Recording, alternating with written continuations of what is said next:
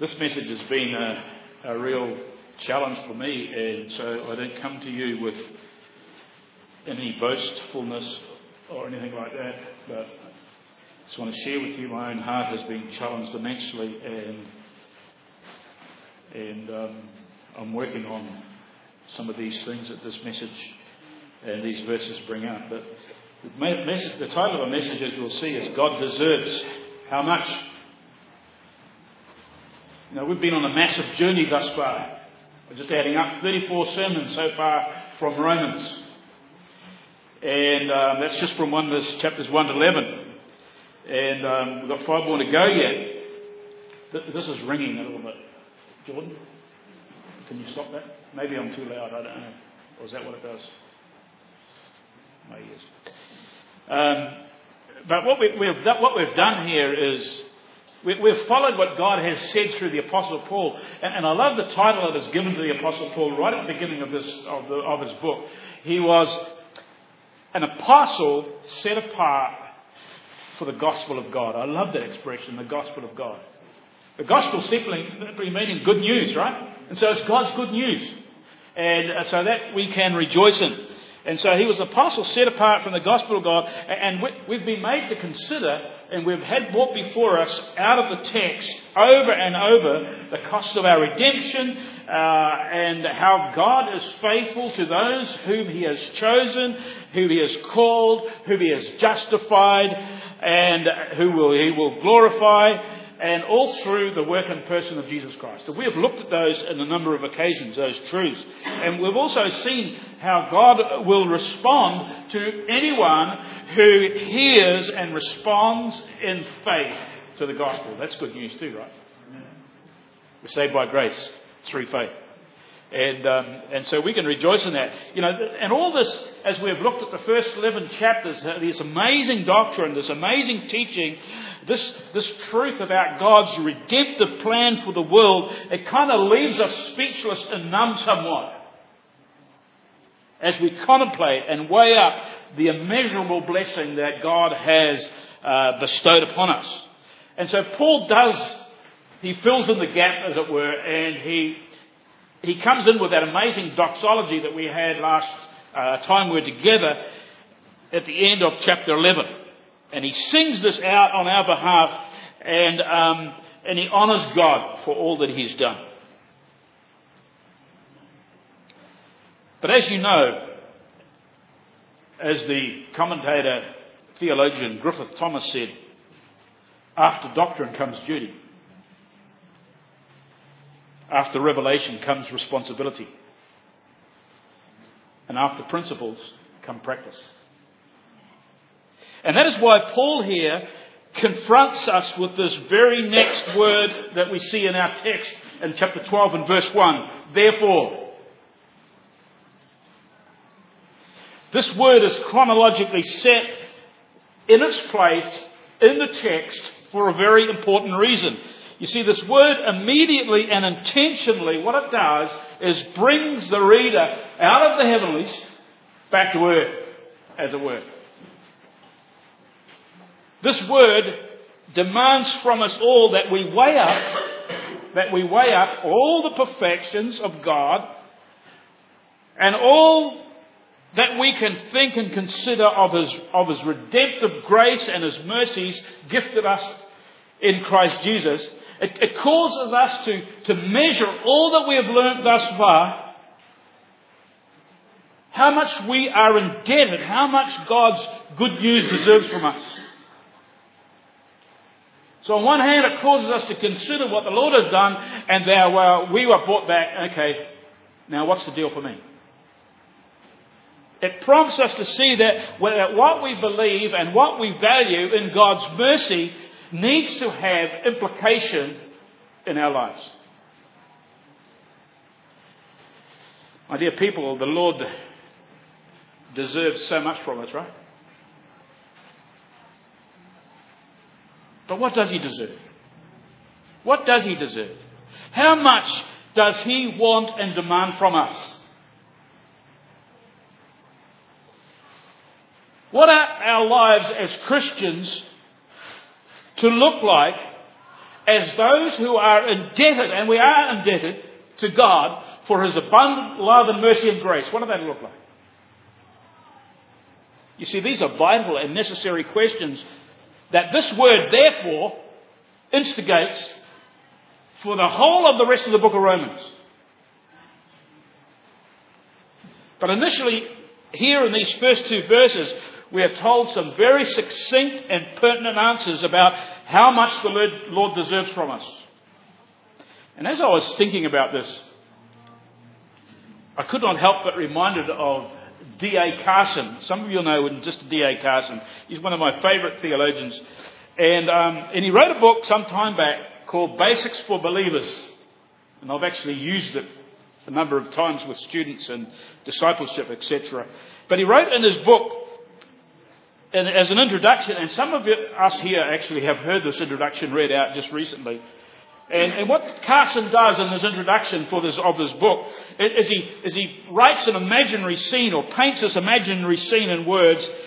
And this imaginary scene accurately depicts how, how many Christians only want the gospel as an attachment in their lives, only enough to suit their personal needs and their agendas. He paints this word picture of a Christian going into a one stop gospel shop to get his or her desired fill, so, so, to speak. And let me read it to you. The person goes up to the shop and he says, I would like to buy about $3 worth of gospel, please. Not too much, just enough to make me happy. But not so much that I get addicted. I don't want so much gospel that I, that I learn to really hate covetousness and lust. I certainly don't want so much that I, I start to love my enemies, cherish self denial, and, and contemplate missionary service in some alien culture. I want ecstasy, not repentance. I want, I want transcendence, not transformation. I would like to be cherished by some nice, forgiving, broad minded people. But I myself do not want to love those from different races, especially if they smell. I would like enough gospel to make my family secure and my children well behaved, but not so much that I would find my ambitions redirected or my giving too greatly enlarged. I would like about $3 worth of gospel, please. Now, as humorous as that may sound, folks, can I suggest this word picture accurately portrays too many believers today?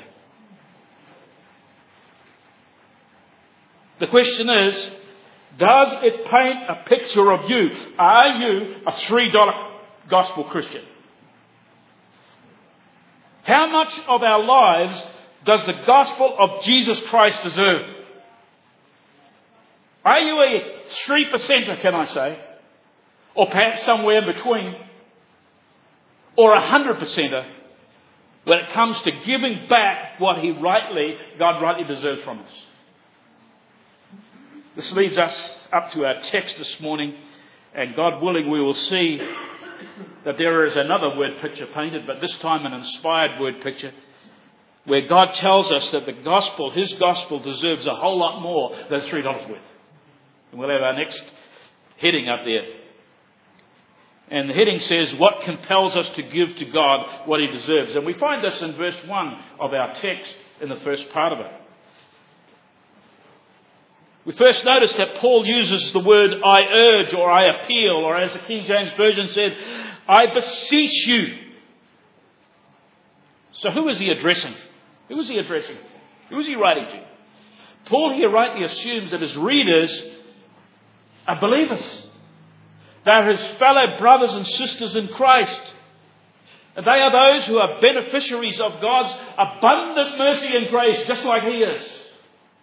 And so therefore he calls them brethren. The unsaved person in Paul's time and right until this time, the unsaved person, the unregenerate person cannot give God his body and mind like this verse, these text tells us. You know why? Because God has no possession of his soul. In other words, it's only those who we see are called brethren in this text here who are unable to live out and to give to God what he deserves. So on this relational basis, because those who are saved, those who are Christians, those who are truly born again, um, they are, belong to the family of God. They are brethren. And so Paul, in his apostolic authority here, he appeals to believers with a non-negotiable plea to totally dedicate themselves to the Lord. In other words, he appeals to believers, those who are indebted to God's abundant mercy, to put into practice what now is already an inner desire of their new transformed natures.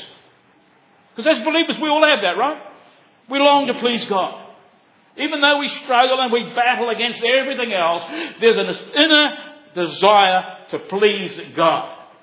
Well, Paul appeals to that so that we might be who God wants us to be. And so the compelling truth, the compelling motive that needs to be driving our dedication that God deserves is the mercies of God. You see that? The mercies of God. Notice the plurality of this word here. It's not mercy, singular, it's mercies, plural. Brethren, by the mercies of God. And as we think about this, all of God's graces are mercies, right? After all, nothing we have in Christ is earned. No matter what we do, we cannot earn them.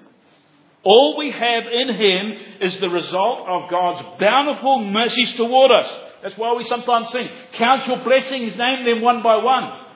And it will surprise you what the Lord has done. And so they are bountiful mercies. They are many mercies. And so Paul obviously wants his readers here to consider the Lord's great kindness toward us. That would certainly include his forgiveness. It would certainly conclude his what we call propitiation. That's where the Lord Jesus appeased the wrath of God that was against us, but he took his place. It would certainly include the freedom the Lord Jesus gives us. Another of his mercies would be that he has reconciled us, because we were hearing before we were once enemies. He's justified us, and he will yet glorify us. He's adopted us into His family. He's given us eternal life. He's given us His Holy Spirit. And He's promised us a resurrection of our body. How's that for status? Some of His mercies. But probably overarching all this, overarching all this like big umbrella of all the mercies are God's superabounding love and grace mercies, I call them. All these and more are the beautiful, undeserved mercies of God. And you know what, folks? The genuine believer can say yes because they're ours. They're ours. Why? Because God has chosen to bless us with them. You know, when I was a kid, maybe like you, I had a special hate for the, some of the jobs that I was given to do at home. Okay? But I was motivated to do them regularly and religiously. And it wasn't out of love for my dad, I might say. but you know what it was? I was motivated, I was compelled, I was stirred to do them by the well known and the well felt, often felt wrath of my Father. Dear people, we have a Heavenly Father. Oh, he's a wrathful God too. Don't make a mistake about that. God is just not only a God of love, He's also a God of wrath. But in His mercy towards sinners, He poured out the wrath that we deserved on His beloved Son at Calvary. And all the wrath against all our past, present, and future sin, Jesus Christ bore the full brunt of that at Calvary. And by believing in Him, by trusting in Him as our sin bearer and our wrath bearer, we go free. Amen. How awesome is that? That's the gospel. That's the gospel. Ephesians 2 4. But God, who is rich in mercy, because of his great love, which he loved us, he blessed us with the mercies of his salvation. You know, this is what should compel us to give back to God what he deserves. We do not have an angry God who is ever waiting to punish and therefore we are compelled to serve him. No. Some religions teach that, by the way. You always got to appease a God, a God. And so God is like this big angry grandfather in the skies who, who's ready to beat them up if they do something wrong. No, no, that's not the kind of God we have. That's not the God of the Bible. Our wrath toward our sin has been dealt with. So we serve a loving God who is a merciful God. And Paul here urges believers in Jesus, therefore, on the basis of God's mercies, we respond appropriately in giving God back all that we have and are, for He surely deserves it. This brings us to our second PowerPoint. How much does God deserve from us? We see this in the second part of, of uh, verse 1. How much does God deserve from us? It is true that God not only has ownership of our souls, right? I trust He has. Because God has an ownership of your soul. You're still unsaved. You're still unregenerate. And you need to repent and put your faith in Jesus Christ. Because it's by faith that we entrusted to the Lord our soul for eternal salvation. That's what uh, Paul reminded Timothy. That he's entrusted to him against that day his soul. But as we know, the, Lord also wants our bodies as well. We're not $3 gospel Christians, folks. You know, sometimes Christians get all lopsided and a little testy on this. Because many believers have this, this dualistic concept of what being a follower of Jesus Christ is. Some believers, and I'll call them $3 Christians, have the idea that, yes, rejoice, and I do rejoice that my eternal soul is safe and secure in the arms of Jesus. But when it comes to laying my whole life down and, and, and my temporal body, as it were, at the Lord's disposal, that's going too far. That's going too far. Dear people, how much does, good, how much does God deserve from us? He deserves that we give Him both body and soul. Right? Remember what Mark chapter 12, it's amazing how this, because it coincides with how we're to love the Lord. We read this in, um, in Matthew, uh, Matthew 12 and 30. I'll just flick that over. And um, it talks about, it talks about there, um, no, I thought I had it right verse. Mark, no, Mark, sorry. Mark 12. Mark 12 and 30 says, and you shall love the Lord your God with all your heart, with all your soul, with all your mind, with all your strength. So heart and soul there, kind of synonymous, but we have the three, with all your soul, with all your mind, and with all your strength. And so the Lord, we give Him our souls, but He wants our bodies as well. Our souls are in His safekeeping. John 10 tells us that no man shall snatch them out of the Father's hand. Because we've entrusted our souls to Him by faith. And so the Lord, God of heaven, He owns the inner man of the believer. But He also wants the outer man that houses the inner man. this is what Paul is on about here. This is what he's on about. He, what he does here in this, in this first verse, he uses his Old Testament word picture of a sacrifice to call believers to what? To call them to present their bodies to God as a holy and a living sacrifice. Holy, uh, holy and a living sacrifice. It sounds like a bit like an oxymoron because when we, when we think of a sacrifice, it's something that's dead, right? But here we're to be living sacrifices. And so as believers, we all know that this specific call of offering or presenting our bodies to God it's not just something that we do once and okay, from then on it'll be all, all over and, and everything will be honky dory. No, no, no, no. It's something that we need to come to again and again and again. It's something constant. And why is that? Why is that, we can ask? Why isn't it just like when I came to faith in Jesus Christ and trusted in Him? From that moment, my soul is secure and, and ever safe eternally. Well, why cannot I go through the same kind of thing and offer my body to Him? It is because these bodies are not redeemed yet. They're not redeemed yet. They're still prone, as you know, and I certainly know, to sinful passions. They become defiled by sin. And you know what? And we can even commit sins like any pagan can commit sins. You see, although our soul belongs to God, folks, presenting our bodies to Him is an ongoing, needful mission that God deserves from us. Or as Warren Wiersbe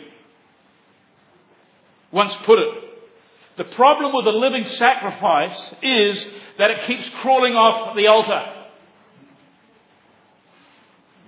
And that's what happens. Even the Apostle Paul knew the frustration of that. Chapter 7, that's why he cried, Oh, wretched man that I am, who shall free me from this body of death?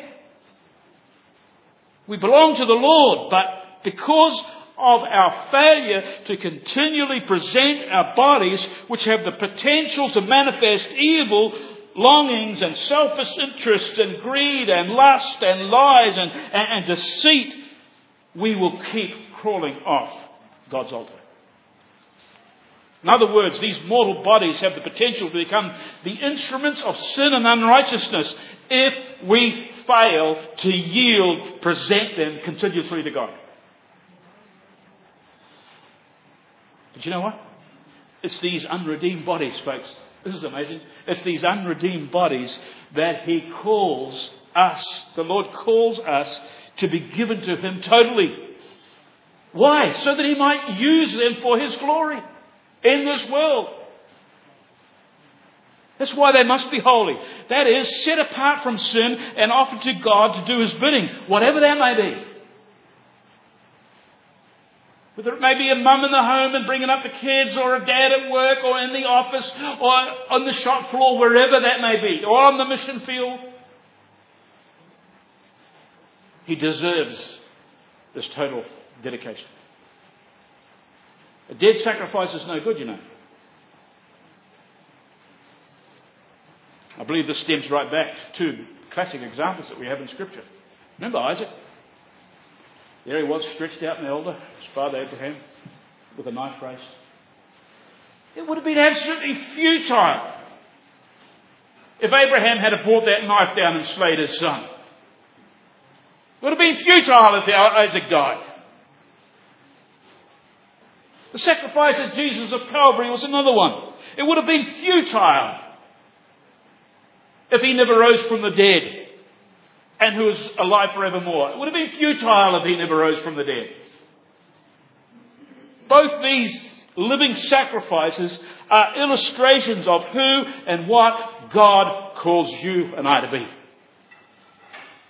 And as believers, we are made alive in Christ and are blessed with all the spiritual and eternal blessings in the heavenlies. But now, but now, the Lord wants us to be alive for Him in our earthly, temporary bodies. People, the Lord deserves our bodies to be presented to Him. You see, your body matters to God, folks. When we look at them, they're not very pretty. Well, I speak for myself.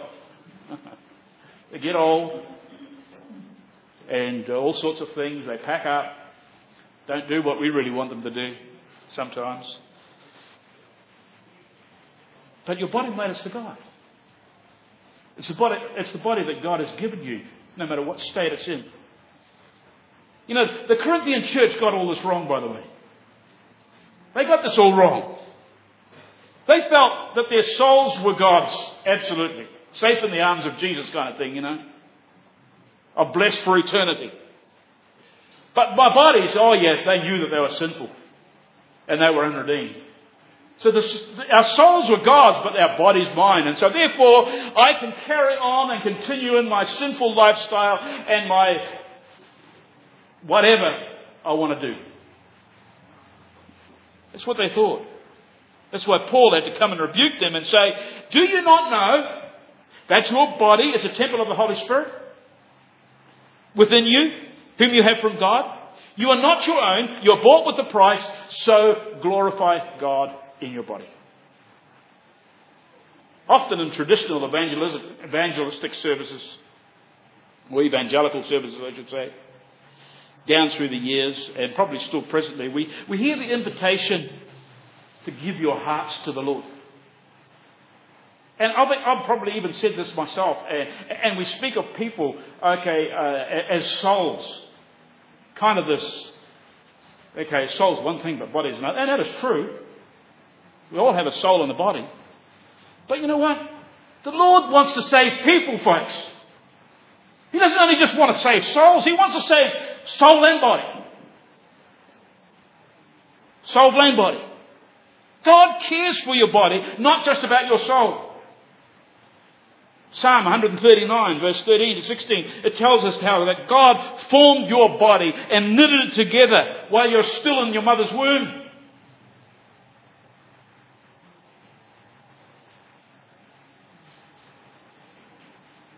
Our salvation is being worked out, not just in our souls or spirits, but also in our physical bodies as well. I wonder if we think seriously about who we are as a person in our bodies and, and how we relate to people and relate to the world around us and, and relate to the culture around us in regards to what we, deserve, what we owe God or what, we, what God deserves from us. Do we, do we seriously think of our bodies as belonging to God this way? After all, you know, the Lord has no eyes except your eyes when they're yielded to Him. He has no ears except your ears when they yielded to Him. He has no hands except your hands when they yielded to Him. No feet except your feet when offered to Him. God deserves our all, folks. But you might say, but does that mean that I've got to clean my act up? I, I, look, I know what kind of person I am. I know how I can be. I know some of the sinful things that I've done and maybe still involved in. You need to repent on that one. But does that mean that I need to clean up my life before I can be acceptable to God or before God can I can offer myself to him? Matthew 11 and 28 verse 30 is a well known scripture, and you will know, and it says that, um, Come unto me, all ye that labour and are heavy laden, and I will give you rest, right? I'll just read that so I won't misquote it. And uh, it goes on to say, Come unto me, all ye weary and heavy laden, and I will give you rest. Verse 29, Take my yoke upon you and learn from me, for I am gentle and humble in heart, and you will find rest for your souls. My yoke is easy and my burden is light. In those three well-known verses, we have body and soul involved, folks. Rest of soul is a wonderful thing. But you notice what he uses there, the word yoke? Using once again the imagery of a two oxen or three or four oxen all teamed up for a purpose of its owner. And the yoke is one which is yoked on one to another. And Jesus says here, My yoke is easy.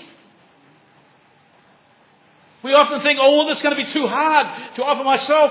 I, am just not willing to go all out because of what God might want from me. He says and promises, My yoke is easy and my burden is light.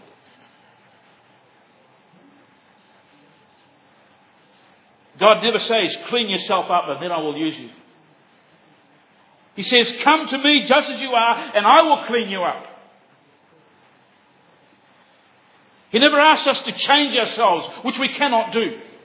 If it is, it's a waste of time. He invites us to join to Him with all our faults and all our failures and all our limitations and all our hang-ups and all our temptations that we experience. And as we come and as we present our bodies to Him and in our coming, we are slowly changed to the image of Christ. And this is just not a once a thing. It's something that we need to do constantly over and over and over again.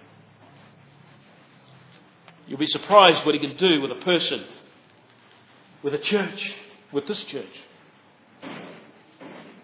When in response to the mercies of God, we lay all we have and are on God's altar as living sacrifices.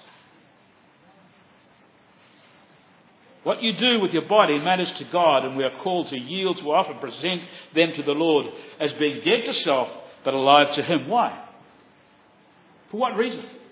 Why do we put on the yoke that's easy and walk with it?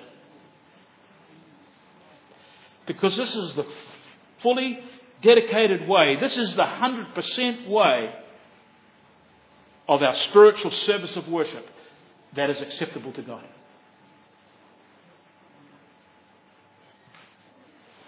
In other words, our whole lives should be an act of worship. I'm not just talking about coming to church. Our whole lives should be an act of worship. For he deserves that promise, right? But how? How specifically? You know, without being legalistic, do we, do we, do we begin here? After all, um, you know, we, we can do a whole lot of external stuff, right? Even like coming to church. Just like the Pharisees. Man, they wore long robes, they prayed X amount of times a day, they, they did this and they did that. We can do a whole lot of external stuff like that. You know, where, where do we start as believers in 2013 on this mammoth mission? How on earth do we begin with being an acceptable living sacrifice? That's a good question. We could get all biblical and say, oh, well, you've got to offer your bodies as a living sacrifice to God. That's how you start. Yeah, it's true, but where, but where does it start? Well, Paul doesn't leave us floundering, and this brings us up to our third point here, uh, because he tells us where it begins. And these two verses, I might say, set up the foundation for all the rest of the book of Romans. Don't miss these two verses and just start doing all the do's and the don'ts of the rest of the book. So not only does the Lord have our souls from the moment we come to faith, He also wants our bodies yielded to Him. And the way that happens is when we begin to give our minds to Him. You getting the picture? No room for $3 gospel Christians here, right? It says, Do not be conformed to this world, but be transformed by the renewing of your mind, so that you may test and approve what is the will of God, what is good and well pleasing and perfect. Now, this is where it gets really difficult for Christians because, well, I find it's difficult, and I'm pretty sure you will too. Because it's in the mind, our new natures and our old humanness, human, humanness mix and mingles a fair bit. Right? In other words, it's in the mind that we make choices that are either in line with our new natures in Christ or are either in line with our old humanness. But we're commanded here, and note that it's a gentle command that Paul gives here.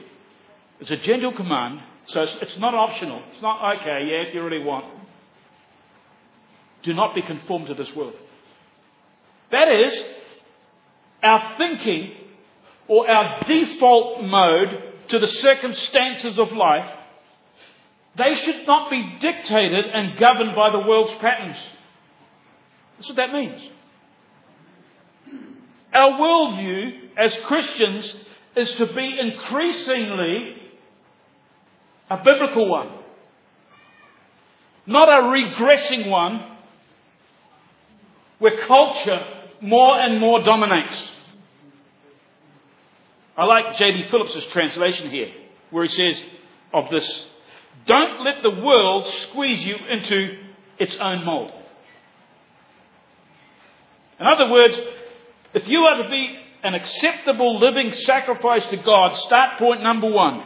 You must, your thinking must not be patterned after the spirit of this age. So there's some spiritual mind work that has to be done, right? You must be transformed in your thinking. By how? By a mind renewal. See that? Be not conformed to this world, but be transformed by the renewing of your mind. So there is some mind work done. And so how does that happen? Do I just flick over a new leaf and say, okay, from here on, this is what I'm going to think.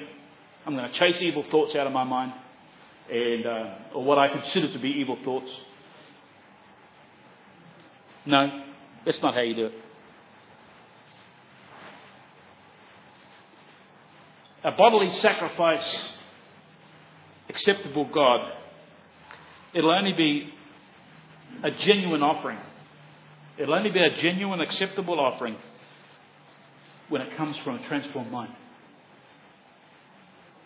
In other words, if you're not being governed by a spirit filled mind, you will not be a living sacrifice that's acceptable to God. So you can just flip backwards and forwards. And this is why we must constantly what? We must constantly fill our minds with the Word of God. Otherwise, if you don't fill it with the Word of God, you're going to allow culture to fill it with their standards, and hence you'll be dictated by that. This is why we must go as Christians all out, and I don't mind using this word, and be mind washed or brainwashed and indoctrinated by the Word of God. This is why we must let, and I'll use the scriptures here, let the Word of Christ what? Dwell in you richly, teaching and admonishing one another in all wisdom, singing psalms and hymns and spiritual songs with thankfulness in your heart. Colossians 3.16. This is why we must be in this church, every single one of us, gospel saturated people. And not $3 gospel Christians. Because if we are, our minds and wills at best will be spiritually weak and worldly and found wanting. My dear people, may it be that we with unveiled face, Paul tells the Corinthians, behold the glory of the Lord and are, and are being transformed into the same image from one degree of glory to another. For this comes from the Lord who is the Spirit. 2 Corinthians 3.18. And folks, do you know what happens when we yield our minds to God through the Word and His Holy Spirit? We prove, get this, we prove in everyday life and amongst all the horrible and nasty and good and lovely and whatever circumstances happen to us, and they all happen to us by God's providence, in all the ups and downs, in all the decision making moments, in all the moral, moral and ethical and social dilemmas of life, you know what will happen? We will prove the will of God in our lives. And as we grow in that divine knowledge, folks, we will only then do, get this, we'll only then do what is good and acceptable and perfect. You want to live right before God and be perfect before God? Fill your mind with the Word of God and be transformed in your mind and thinking. This transforming work is a constant work. As I said before, it's not something that just zaps us and we're right for the rest of our years. No, no, no. It's a constant work because why? We still have this unredeemed humanness that tempts us to what? To follow the world. Our minds and our wills must be constantly transformed through God's Word and by His Spirit. And this is why it's important to be here and come under the sound of the Word of God. This is why it's important that you must discipline yourselves to read the scriptures at home, to come to home groups, to come to prayer meetings, to fellowship with other believers, to be discipled by someone or disciple someone else. You're a $3 gospel Christian? So, what does our Lord deserve from us, folks? He has given us so much. He has given us so much. And beside all the spiritual blessings in Christ, we have so much outside of that of temporal blessing. We have health, we have wealth, we have homes, we have times, we have money, we have families, we have jobs. He's even given us this church building here. That's awesome, right? And some of these things, they're wonderful things. They're blessings from God.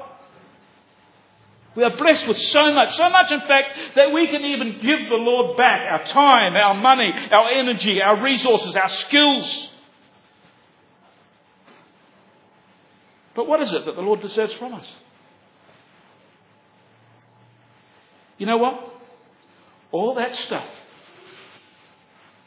even this building, all our money, all our time, all our skills, all our resources will only ever, ever be garbage to God if we do not give Him ourselves first. So, what is it going to be? A $3 gospel Christian? May it be that we wholeheartedly give our all to Him. Isaac Watts wrote those wonderful words that Britta's going to put up on the screen now. The last verse of the hymn we sung before that beautifully sums up what our blessed Lord deserves from us. Were the whole realm of nature mine, that were an offering or a present, it would be far too small to offer back to God. Because love so amazing, so divine, it demands from us my soul, my life, my all. May God bless His word to us this morning.